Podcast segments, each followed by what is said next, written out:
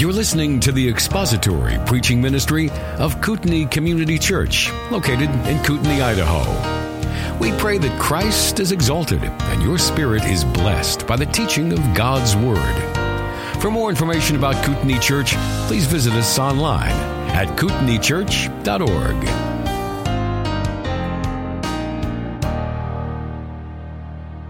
All right, so just a little bit of review. Um, we're doing God wrote a book and looking at how we got our English Bible. For the sake of simplicity and to kind of make it uh, easy for us to understand, we've sort of divided the last 2,000 years into three periods of history. The first period being the post-apostolic age from Paul to Jerome, covering about 100 AD to 400 AD, and that is the uh, we we looked at how we got uh, how we went from English or Greek dominating the Engl- the Greek dominating the language landscape to Latin being the language of the people. And so there was a need for somebody to translate the scriptures from Greek into Latin.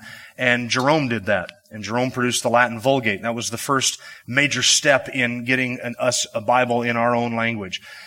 From the second period was from 400 AD to about 1500, and this is the Dark Ages, or what we would call the pre-Reformation period of time. And that pre-Reformation period of time was, the, are three key fig- figures. John Wycliffe, who's the morning star of the Reformation. Desiderius Erasmus, who produced, and, and Wycliffe started the translation of scriptures into the English language, and that was the 1300s. And then Desiderius Erasmus, he was the first one to produce a, uh, a Greek New Testament a New Testament text in the Greek language, which he put together from all of the various manuscripts that he had. And this, of course, was influential for the work of both William Tyndale as well as Martin Luther. When we get to the Reformation, it's kind of as if our, when we get to the Reformation, it is as if our, our train tracks diverge, as it were. They split apart. At the time of the Reformation, there were efforts to translate scriptures into all kinds of languages, of various different languages. And so we're just focusing right now on the English language, keeping in mind that Luther would have used Erasmus's text to produce a German Bible and other people were working on French translations and Spanish translations, etc. So we're just now kind of focusing in on the English Bible because that is what concerns us, how we got a Bible in our own language. Um, and then, of course, the third figure there was William Tyndale. He's known as the father of the English Bible, living from 1494 to 1536. 1536. And he produced an entire New Testament in the English language, and that was his life's work, and eventually Tyndale was killed for his efforts at translating the Bible into English. So now we are in Roman numeral number three, the post-Reformation era from Tyndale to you, that is from about 1525 to the present day. Uh, one correction real quick before I move on. Uh, I had somebody email me this last week saying that I had mispronounced two words that caused them a great uh, sense of joy. And so I want to, and then she was, she was gracious enough to send me an audio clip of the pr- proper pronunciation of these two words. So I would like to play that for you. All right, Dave, you ready here? Check, check, check. Okay. Here we are. Gloucestershire, Gloucestershire, Lollards, Lollards. Now you see that was not just the proper pronunciation, but also in the beautiful accent that makes it sound so nice. Did you, did you notice the two words? I said Lollards. Yeah, and I, I, it's not Worcestershire, but it's Gloucestershire. So here it is again. Gloucestershire, Gloucestershire, Lollards, Not Lollard. Lollards. There you go. You're welcome. So now that the, the air is clear, another correction. Number three, the post-Reformation era. So we're going to cover today, um, and this is just hitting some high points here. And Paul uh, Taylor knows a tremendous amount about English history and Wales and Scotland and that whole area. So I'm, if I miss, if I'm making anything wrong here, I will surely get a correction from uh, Paul at some point during this. Beginning in the 1500s, there were many efforts taking place concurrently to translate the Bible into the English language.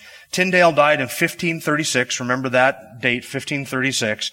But by the time that he had, he was finally killed for his efforts at translating the Bible into English, there were, there was public sentiment that was beginning to change, both amongst the people as well as amongst government, uh, government rulers.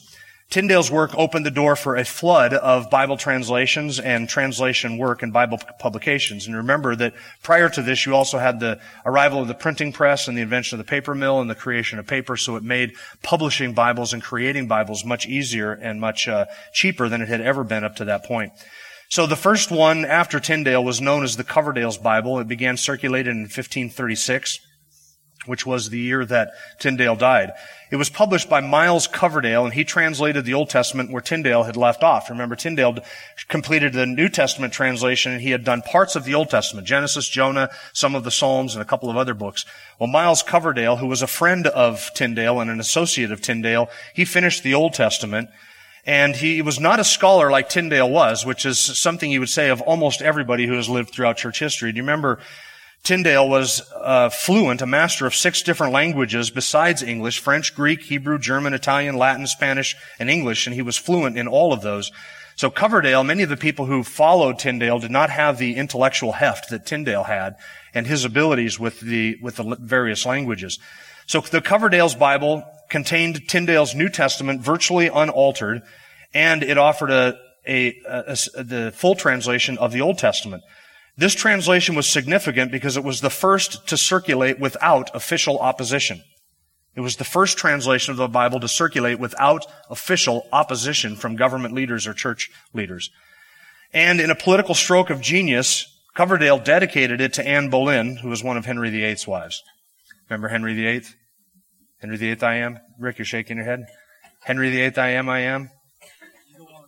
I got married to the widow next door. She's been married seven times before, and everyone's been a Henry. She wouldn't have a Willie or a Sam. I'm her eighth old man. I'm Henry. Henry the eighth I am. You, anybody else know that song or just me? There's a couple.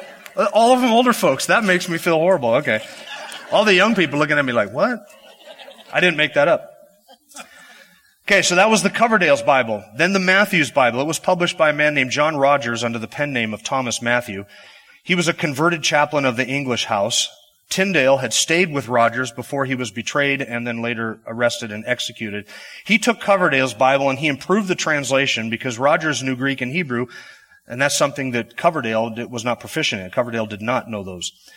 Uh, this Bible, the Matthew's Bible, contained Tyndale's New Testament virtually unaltered, and it was the first Bible published with the king's permission likewise contained a dedication, and likewise it contained a dedication to the king. If you want the king to not oppose and maybe even circulate what you've published, dedicate it to the king. So there's a lot of political maneuvering going on, right? Dedicated to the king's wife, dedicated to the king. Hopefully it will be well received. There's a little bit of that going on there. Um, his name was not James. We will get to King James here in just a second. Pace yourself, Rick. Pace yourself. Henry VIII ran his eyes over Coverdale's Bible and Tyndale's name did not appear on it and the bishops assured him, his bishops assured him that they could find no error in it, so Henry gave his consent to it. Henry then ordered that the Matthew's Bible contained the note on the bottom of the cover page, set forth, quote, set forth with the king's most gracious license. And then on September 5th of 1538, Henry ordered every church in England to display, quote, one book of the whole Bible of the largest volume in English and the king commissioned Coverdale to revise Matthew's Bible so that a single recognized edition could be publicly displayed. And this, of course, led to the Great Bible of 1539, which we'll get to in just a moment. The king ordered that a copy be displayed in every parish in the land under penalty of a fine of four times the cost of the Bible for every month of delay. So you went from the king, the ruler, hunting down Tyndale and executing him in 1536 Two years later, two years after Tyndale's death, the king was circulating the New Testament in the kingdom and ordering that every parish in the land publicly display a copy of the English Bible so that everybody could read it and see it. In November 14th of 1539, Henry sent to all the printers and sellers of books royal encouragement for, quote, the free and liberal use of the Bible in our own material, in our own maternal English tongue, close quote. So you remember what Tyndale's prayer was? when he died? Lord, open the King of England's eyes. Remember that? Two years later, the King of England is ordering that every parish publicly display, display an English translation of the Bible, both Old and New Testament. So that led to the Great Bible of 1539. Having commissioned a revision of Matthew's Bible, the Great Bible was produced, and this was the one that was ordered to be displayed in every parish and ordered to be read in all the services. By 1540s, this is four years after Tyndale died for translating the Bible into English, by 1540, Bibles were circulating freely with the king's endorsement. So we went from having the first Bible produced, the cover Bible, the Coverdale Bible, the first Bible produced without opposition, without official opposition, to having the first Bible actually mandated to be displayed amongst the people in every parish in the land in, in a matter of four years after Tyndale's death. By 1539, King Henry had received so many complaints because people gathered around the Bible and read it aloud during the Mass. Remember that everybody didn't have a Bible in their own hands in those days. It might be that the only Bible that you had in your town was in the parish. And it was publicly displayed there. So people would come in for the Mass and you would have people going forward and they would be reading the scripture out loud to people because there was such a hunger and thirst for the Word of God. And this would cause, of course, many disturbances. The priest is up there trying to do his magic with the Mass and people are coming up right at the front of the, right at the front of the chamber and reading scripture aloud to people. And they had a hard time dissuading people from doing that and quieting the people down because they hungered so much for scripture. So the Great Bible became known as the chained Bible because it was chained to the pulpit to discourage theft. If you only had one Bible in your town, now here's a question.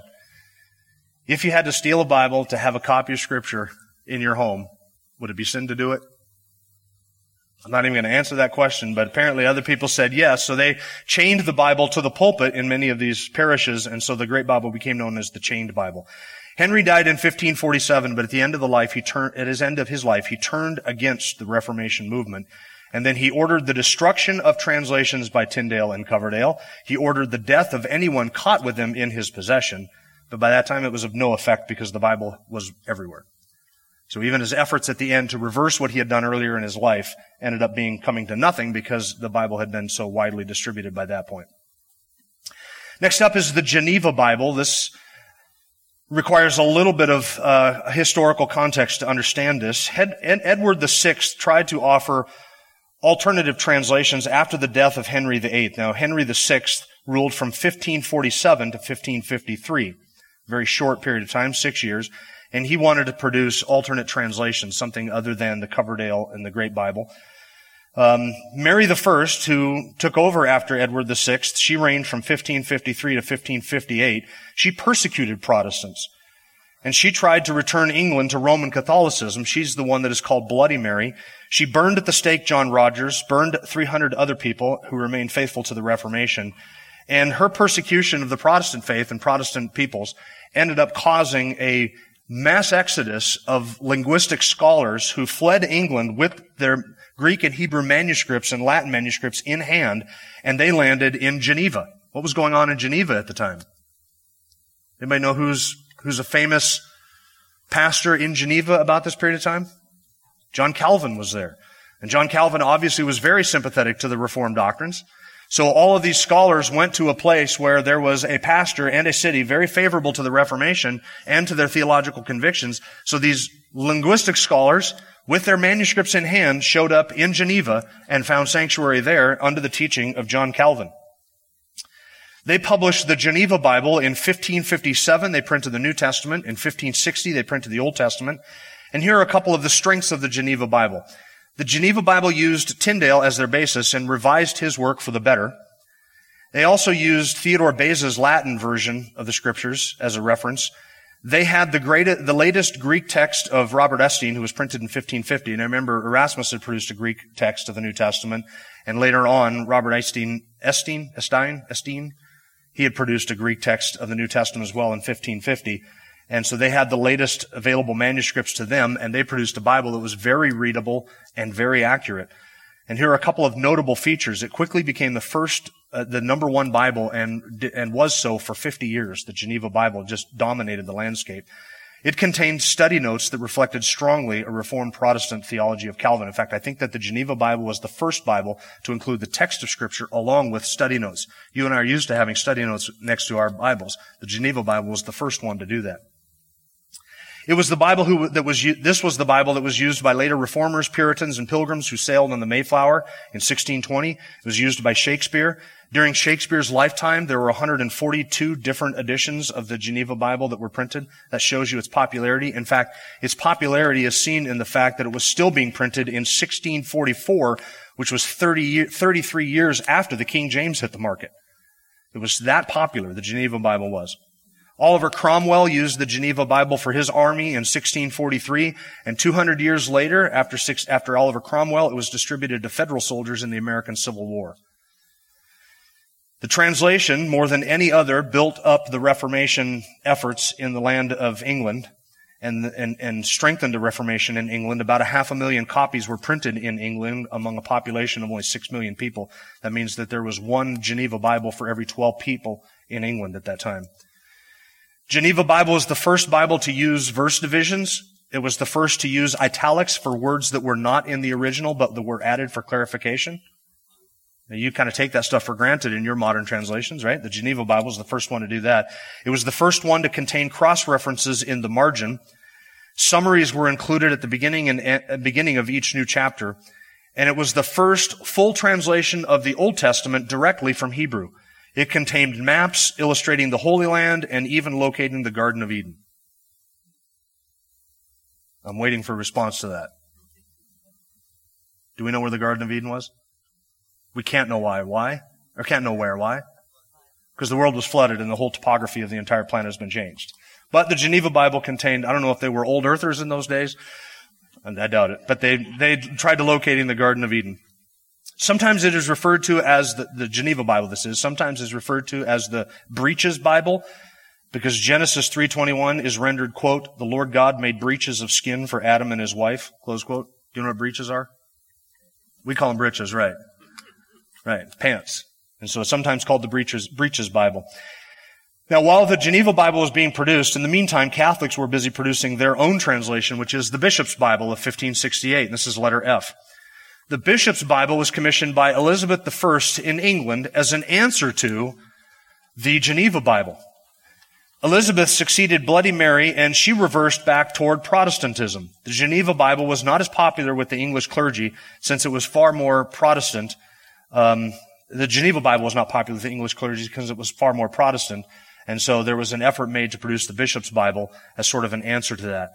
Although it was a good revision of the Great Bible, which remember was the, the Coverdale Matthews Bible revision combination, although it was a great revision of that, it did not match the readability of the Geneva Bible. Translators of the Bishop Bible were outclassed by the greater ability, the translation ability of the Geneva Bible translators.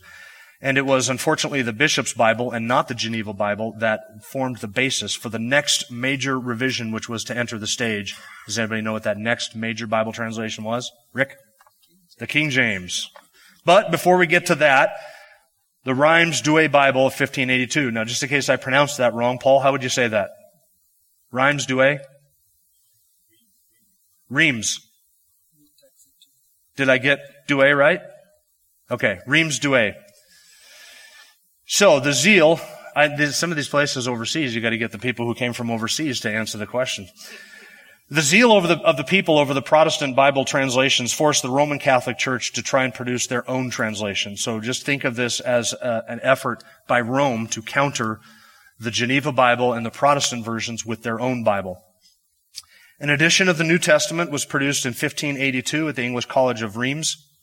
And an edition of the Old Testament was produced in 1609 and 1610 at the College of Douay. The Reims Douay translation was the first Roman Catholic edition of the English Bible. It was produced as a reaction against the Protestant Reformation, and it was not produced from Greek and Hebrew text, but from, does anybody remember from last week? The Vulgate, because the Roman Catholic Church will not authorize any translation that doesn't come from the Latin Vulgate. They're not interested in the Greek and Hebrew. It's the Latin Vulgate, Jerome's Latin Vulgate that is their standard. So the Reims Douay translation was the first Roman Catholic edition of the Bible, but it didn't come from the Greek and Hebrew text. It came from the Latin Vulgate. One of the principles of the translation for the Reims Douay translation was if the Latin contradicts the Greek, you go with the Latin, not the original Greek text. Letter H, the King James Version or the authorized version of 1611. Now here's a little bit of the historical context. See, we're moving through history now. We're taking smaller steps, but we're still moving through history at, at quite a pace here. James I has succeeded Elizabeth in 1603 and he called a church conference to discuss the problems in the church and the issues of religious tolerance. Why do we have all of these fights going on between Protestants and Catholics? Not being theologically educated, I don't think King James understood what some of those theological issues were, but he didn't like the fact that everybody's fighting over these doctrinal issues. So, like Rodney King, he was just saying, can't, can't we all just get along?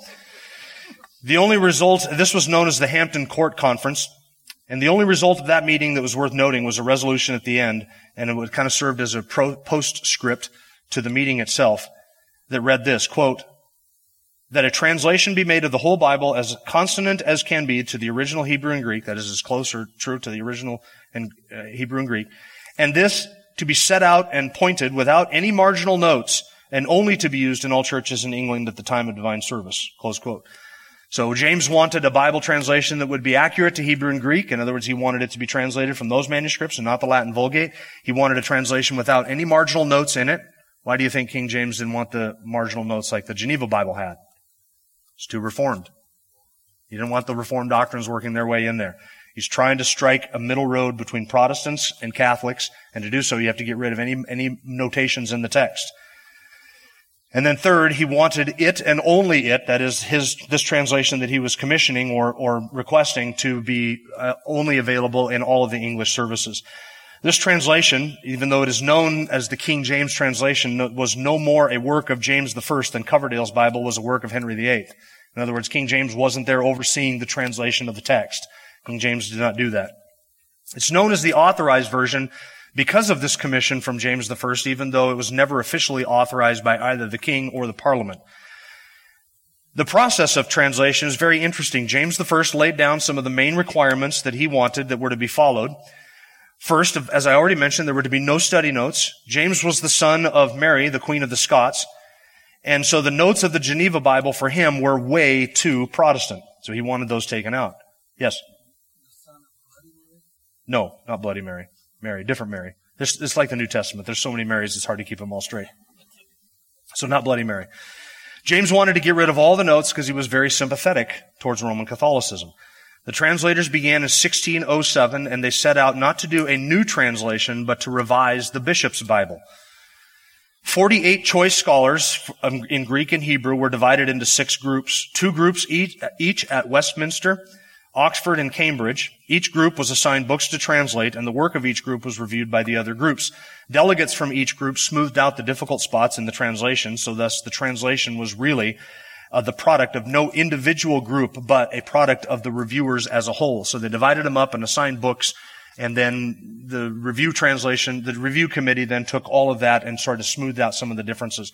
And this is why, because it is translated by various different groups, this is why sometimes in some books you have a, a particular Hebrew or Greek word translated one way, and then the exact same word in a similar context translated entirely differently in, an, in another place. we'll talk about some of the translation issues here in just a moment. The translators tried to steer a middle course between Protestantism and Catholicism, and whether they were successful or not is a matter of debate. So after two years and nine months of translation and work, in 1611, the King James Version officially rolled off the presses. Now it was greeted with the same type of uh, response that are typically greet new translation of scripture. Critics felt that there was no need for a new translation. They would say, we have the Latin Vulgate. Why do we need another translation? Or we have the Coverdale Bible, or we have the Geneva Bible. Why do we need yet another translation? Or they would say it's, uh, if the Geneva Bible is good enough for Paul and the apostles, it was good enough for us. Right? That's kind of the attitude. Now, now keep in mind that these are the same things the King James only advocates will say today of the King James Bible. If we have the King James and this served us well for 500 years, why is it that we would need a, a whole nother Bible? Why do we need another Bible translation? The translators included a preface to the authorized 1611 version, which answered the critics and sought to justify their efforts in producing yet another translation. The new translations have always been met with these objections. For instance, Augustine objected to Jerome's translation of the Latin Vulgate. Rome objected to Wycliffe's efforts to translate into English. Critics objected to Tyndale's work. Every translation has faced this criticism, even the King James translation. And today, the people who object to any further modern Bible translations will use the same arguments that were used against the King James in that day. Like every version before it, the King James had its critics. Many had been used to the Geneva Bible. Dr. Hugh Broughton recognized Greek and Hebrew scholar of the time, He was not asked to be on the translation committee because he was working on a revision of the Geneva Bible. And Broughton hated the King James translation and he told the king so, saying this, quote, the cockles of the seashore and the leaves of the forest and the grains of poppy may as well be numbered as the gross errors of this Bible, close quote. So it had its, it had its critics, the King James translation did, and for some legitimate reasons, because this, it's not a perfect translation. So let's get into that, the good and the bad of the King James translation. And we'll get into this a little bit more as terms of the philosophy of translation when we get together in two weeks. Uh, no, two weeks from now is Easter Sunday. There's no uh, Sunday school that day. Breakfast instead. Uh, on April 11th, when we get back in here, we have one more one more lesson to do in this. We'll talk about modern translations. Here are some of the bad with the King James translations. In some ways, the King James Version was a step back from the Geneva Bible because it had Roman Catholic sympath- sympathies and some word choices reflect that. For instance, the Geneva Bible will use the word acknowledge where the King James uses the word confess. Acknowledge or confess. Now you can see how the idea of confessing your sin or confessing something kind of plays into the Roman Catholic idea or do- doctrine of confession. The Geneva Bible would use the word love. The King James used the word charity. Why is that dis- significant? The word charity has the idea of doing acts of good work or of giving something to charity or doing charity. Kind of communicates the idea of doing something, uh, something over and above love. The, uh, the, Geneva Bible would translate a word congregation, and the King James would cha- con, uh, translate it as church. So there are there are issues of Roman Catholic theology that played into the translation of some words in the King James translation. Another example is John 10, 16, John 10 verse 16. And other sheep I have which are not of this fold, them also I must bring, and they shall hear my voice, and there shall be one fold and one shepherd. That's the King James translation. Well, the Geneva Bible had used the word flock, and Tyndale had used the word flock. Why the difference between fold and flock in John 10? Anybody want to guess? Why that's a significant, this is going to seem, this is going to seem so insignificant to you and I. But keep in mind, in the midst of the controversy between Roman Catholicism and Protestantism, when wars were being waged over these issues, these theologies, these were significant issues of discussion at the time. Why is fold more Roman Catholic than flock? What's that? Fold as people? It goes back to what you said here. The idea of a, a sheepfold was a structure.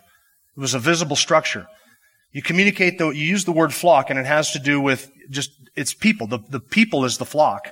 Those are individual peoples. But in, in ancient times, sheep would be gathered into folds, which were structures where the sheep were kept.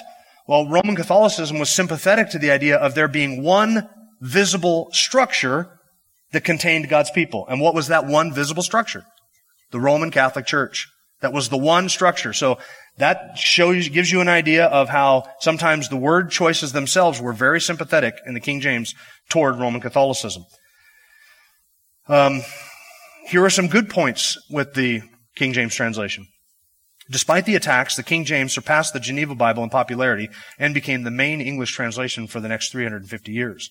So despite those attacks, it did become a standard in many ways for the next three centuries. In all fairness, it is a solid translation. It is influenced by Greek and Hebrew texts, the Textus Receptus, and so the King James translation is not an evil translation. That's not what I'm saying. I'm not saying the King James is evil, that it's corrupt, that it's wicked, that if you read it for your devotional time, that you're going to end up a Roman Catholic. There are all kinds of independent fundamentalist Baptists who believe the King James the King, thank you, Josh, that believe the King James Version is the inspired translation, the second inspired translation, who would also disparage the modern day Pope as the Antichrist. So just because you like the King James does not make you Roman Catholic. Doesn't mean that you're going to hell. It doesn't mean any of that. Okay, so there are some good elements to the King James translation. The translators did not see themselves as producing the last and greatest translation.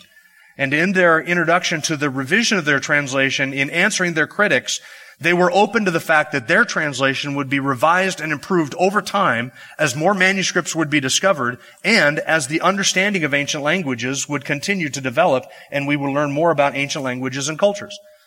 In other words, the translators of the King James did not see themselves as issuing a new inspiration of a divine text. They saw themselves as offering what they believed to be a very good solid translation and one that they were open to having revised over time. They completely foresaw as a possibility and a likelihood and as a good thing modern translations that would come after the King James. It had some issues. There were some poor wordings of the King James, and some of them continue even through till today. For instance, in Matthew 27 verse 44, it translates the word revile, the thief who reviled Jesus, as, quote, cast the same in his teeth, close quote. Revile or cast the same in his teeth. Do you think that there's a better translation of that phrase than that? And yet it's persisted over all of this time. In Romans 5:22, Romans 5:3, Romans 5:11, the same word appears as rejoice, as glory, and as joy. In other words, the same word in the same context, having the same meaning, is translated three different ways in the King James. Now, considering what they set out to do, which was to produce a middle of the road English translation, and to revise the bishop's Bible using the Greek and Hebrew text, and considering the resources that they had, which was limited, limited original texts that they had on hand, they had limited original text as well as a far more limited understanding of ancient languages than we have today. They did a very outstanding job of producing a readable, glorious sounding, high and lofty translation of the English Bible. The King James is, is a good translation in that way. The King James was the first complete Bible to be printed on our continent in 1871. And through the course of the various printings of the King James, there have been some printing errors for instance, Matthew 26, 36 in one printing read, Then cometh Judas instead of Then cometh Jesus. One printing deleted the word not from the seventh commandment, so it read, Thou shalt commit adultery. And that printing was titled The Wicked Bible.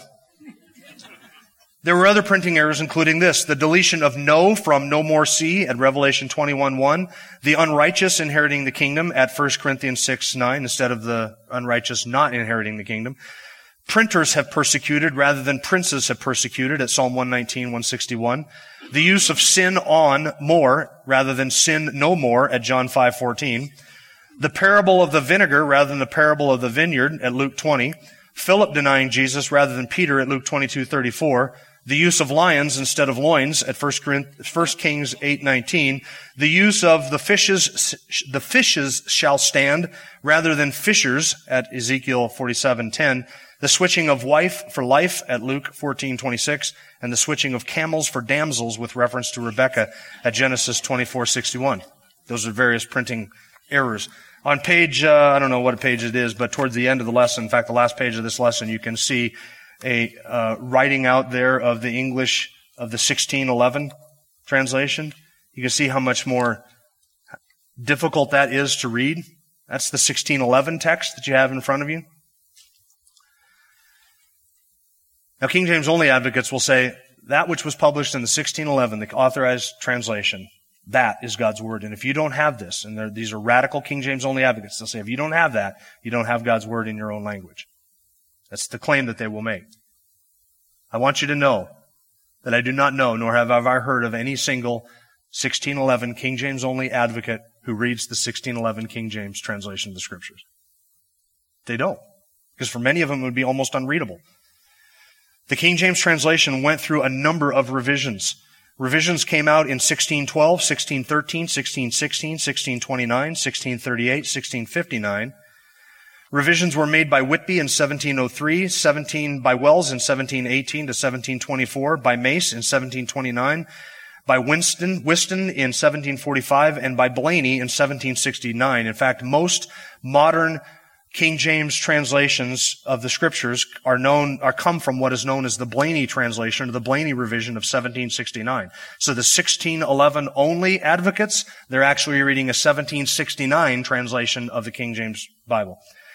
Since the King James of 1611, there have been discovered thousands of New Testament Greek texts, including the Codex Alexandrinus. Remember when we talked about these, the big manuscript families that have been found? There have been thousands of Greek texts that have been discovered since the 1611 King James translation was made, including Codex Alexandrinus from 400 AD. It contains the best copy of the book of Revelation that we have in existence. And you remember, uh, Desiderius Erasmus, when he produced his his uh, Greek translation, or sorry, his Greek text, um, this was, of course, after, after Jerome, when Erasmus produced his Greek text, the only copy that he had of Revelation was missing the last page. So you remember what he did. He translated from Jerome's Latin Vulgate back into Greek, and in the process made up a whole bunch of Greek words that are still in the Textus Receptus. Well, since that time, we have discovered all kinds of very good, solid uh, manuscripts of the of the book of Revelation. The Codex Alexandrinus was made available in the West in 1629, so it wasn't even discovered and made available until 15 years after the uh, King James Version came out. Then there was Codex Sinaiticus. That dated back to 350 AD. It's the earliest copy of the New Testament that we have, and it wasn't discovered until 1844. And then there was Codex Vaticanus from the 4th century. It was sought after, but was never published until 1891. So those three massive manuscript collections, those big codexes, which uh, account for a huge number of our ancient texts of the of the scriptures, the New Testament. Those were discovered in some cases hundreds of years after the translation of the King James Bible. Now, what, what do King James only advocates do with the fact that we have discovered all of these great manuscripts, these great manuscript collections from the past? What do they do with that? They have to undermine the manuscripts that we have discovered since then. So what they will say is that any collection or any uh, bringing together of those Greek manuscripts in the produ- production of, say, a, a, a, Greek New Testament or a Greek text today has been affected by Westcott and Hort. And there's all kinds of, uh, of garbage accusations that are made against Westcott and Hort in an attempt to undermine the, any kind of Greek text that has been published since Erasmus's Greek text. And of course, we have discovered the Dead Sea Scrolls in the 1900s. So since the translation of the King James, we have discovered thousands of fragments, partial copies, lectionaries, Latin manuscripts, quotations from other ancient documents, and we have today a greater understanding of the use of Greek and Hebrew in ancient languages than they ever had at the time that King James authorized the translation. And since 1885, there has been a proliferation of translations and paraphrases. So we start off with, at the time of Tyndale, with Tyndale um, providing his uh, translation, English translation of the New Testament and portions of the Old Testament, and then this created really an explosion of new te- uh, attempts to translate scriptures into English. And we've covered a number of those since the time of the publication of the King James translation, actually since 1885, we have seen another explosion of English translations in our own language. And I think, what did I say at the beginning of this lesson? Let me go back. There are, by some counts, 350 different translations of the New te- of the Bible in English. 350 different English translations. Are there any questions? So we have covered, just one second. So we've covered from, remember we have three periods of time, post-apostolic period of time from Paul to Jerome. That's from Greek to Latin. Then we go from the time of Jerome to the time of the Reformation, Tyndale, and really that is going from the Latin into the English, translating that into the English, and then we go from Tyndale to our modern day, which Tyndale, the father of the English Bible, he is the one that sort of started all of that, and due to him and his work, um, you can see how God has given to us today a wealth of literature that we have in our own language, having scripture in our own language. All right, so those are the three periods of time. Yes. Roughly define the difference between translation, revision, and version. I will do that next time. That is the last lesson that we do. I'll put that off till then because we are, we're going to talk about in that last lesson, we're going to talk about the different philosophies of translation. We're going to talk about how some Bible translations are trying to hold us far to one side of the spectrum and other translations go uh, far on the other side of the spectrum and where various translations fall into that spectrum of translation and paraphrase and dynamic equivalency and formal equivalency and some of that. So we'll cover the difference between those things next, next time. Paul, what did I get wrong? No, oh man, okay. Oh yeah, thank you for that. Yep. So Paul just pointed out for those who might be listening, uh, Paul just pointed out that those uh, that translation committee authorized by King James had two two committees doing the Old Testament, one committee doing the New Testament, and one committee dedicated to translating the Apocrypha. Yes. Um, yeah, I'll answer this quickly, and we'll talk about more about this the next time. I, I, I read from the pulpit in the New American Standard, the NASB, the 95, 1995 update.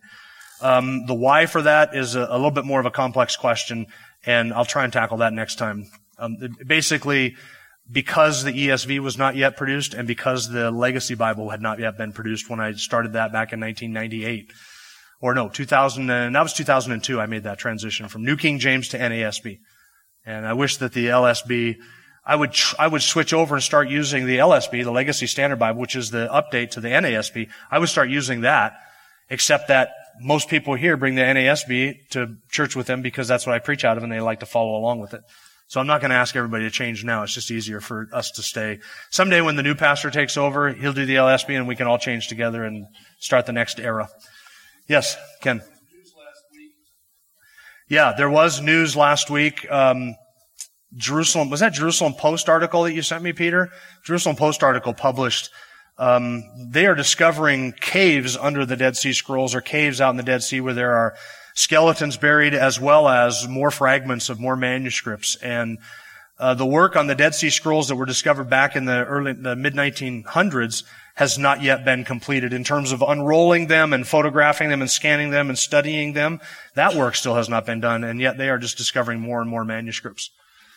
Yeah, Peter. It's important to clarify that discovering more copies. Yes, correct. They're discovering more copies. Yeah, not discovering more like uh, different books that should be in the Bible, or anything like that. They're discovering more copies of those ancient manuscripts. Any other questions? Yes. In the Puritans who came over here in the 16 early 1600s would have carried the Geneva Bible with them. Uh, yeah, the Geneva Bible by the time they would have left would have been already widespread at that time. It was 1620 when they sailed. So you, are talking about um, by by that time the Geneva Bible was still being printed and still popular, especially amongst Protestants, and that's who came over here from amongst the original Puritans. So they would have had the Geneva Bible. The Geneva Bible was the first Bible to set shores on our continent. The King James was the first full Bible to be printed on our continent. Okay, so where Calvin fits in is he is, he is obviously a theological successor to Martin Luther, but he is in Geneva and pastoring a church there and doing a work in Geneva. So Calvin would have been there uh, around the time that the mass exodus of scholars with their manuscripts left England under the persecution of Bloody Mary. They left England and came back over to Geneva where they found really a sanctuary city that they could do their translation work. And of course, you have Protestants there who are landing in Geneva with John Calvin, who really is the, the intellectual and theological and preaching mind of the Reformation at the time. His influence was widespread. So their ability, his ability to use English scholars in Greek and Hebrew in Geneva to produce the Geneva Bible for the Reformation efforts in Geneva as well as all over Europe was just by the providence of God. I mean, he used the persecution under Bloody Mary to produce the Geneva Bible, which was a massive accomplishment. So you can see the hand of divine providence there in moving those people around. Um, yeah. So that's where Calvin fits into that. Calvin is not the one producing the Geneva Bible. Calvin is the one providing the theological framework in under which those people could work and the political sanctuary for them to get that work done to accomplish that. And the, of course, the publication of the Geneva Bible just lit a fire under the Reformation efforts all over Europe. Any other questions? All right. I hope that by the end of this, now that we've kind of gone through the whole, we've talked about how God wrote a book, right? We began with a theology of it. We talked about the process of textual transmission, copyist mistakes and errors and, and textual criticism. We talked about some of those. And now we've just gone through in two weeks a whole history of the last 2,000 years of how you got a Bible in your own language. I hope you have an appreciation for the providence and the sovereignty of God and how he works in history to produce things like this. The Bible that you hold in your hand, remember, cost men their lives to make that possible. People sacrificed greatly so that we could have a translation of scripture in our own language. And you can see how God worked through history, through Tyndale, and then through the publication of a Greek text in Desiderius Erasmus. Probably wasn't even a believer, but he produced a Greek text, and then through, or sorry, Wycliffe, and then Erasmus, and then Tyndale. And then how God moved all of those people, put those pieces into place, and then created a printing press and paper mills at the time so that there could be mass publication of these things. Just his hand in history it's difficult to see in the moment when you're William Tyndale being strangled and burned at the stake. It's difficult sometimes to see what the work of fruit of your work is going to be, isn't it? But looking back on it, you can see what God did through all of that. In the midst of suffering, it's never easy to understand what the purpose of that is going to be. But sometimes the story of that suffering has to be told 400 years later through the blessing, the untold blessing that comes to us as a result of what those men did. So I hope that that's one thing you can kind of learn from that survey of church history. Thank you for listening to the latest podcast from Kootenai Church. If you'd like to learn more about Kootenai Church or to donate to our church ministry, you can do so online by visiting kootenaichurch.org. We hope you enjoyed this podcast and pray you'll join us again next time. Once again, thank you for listening.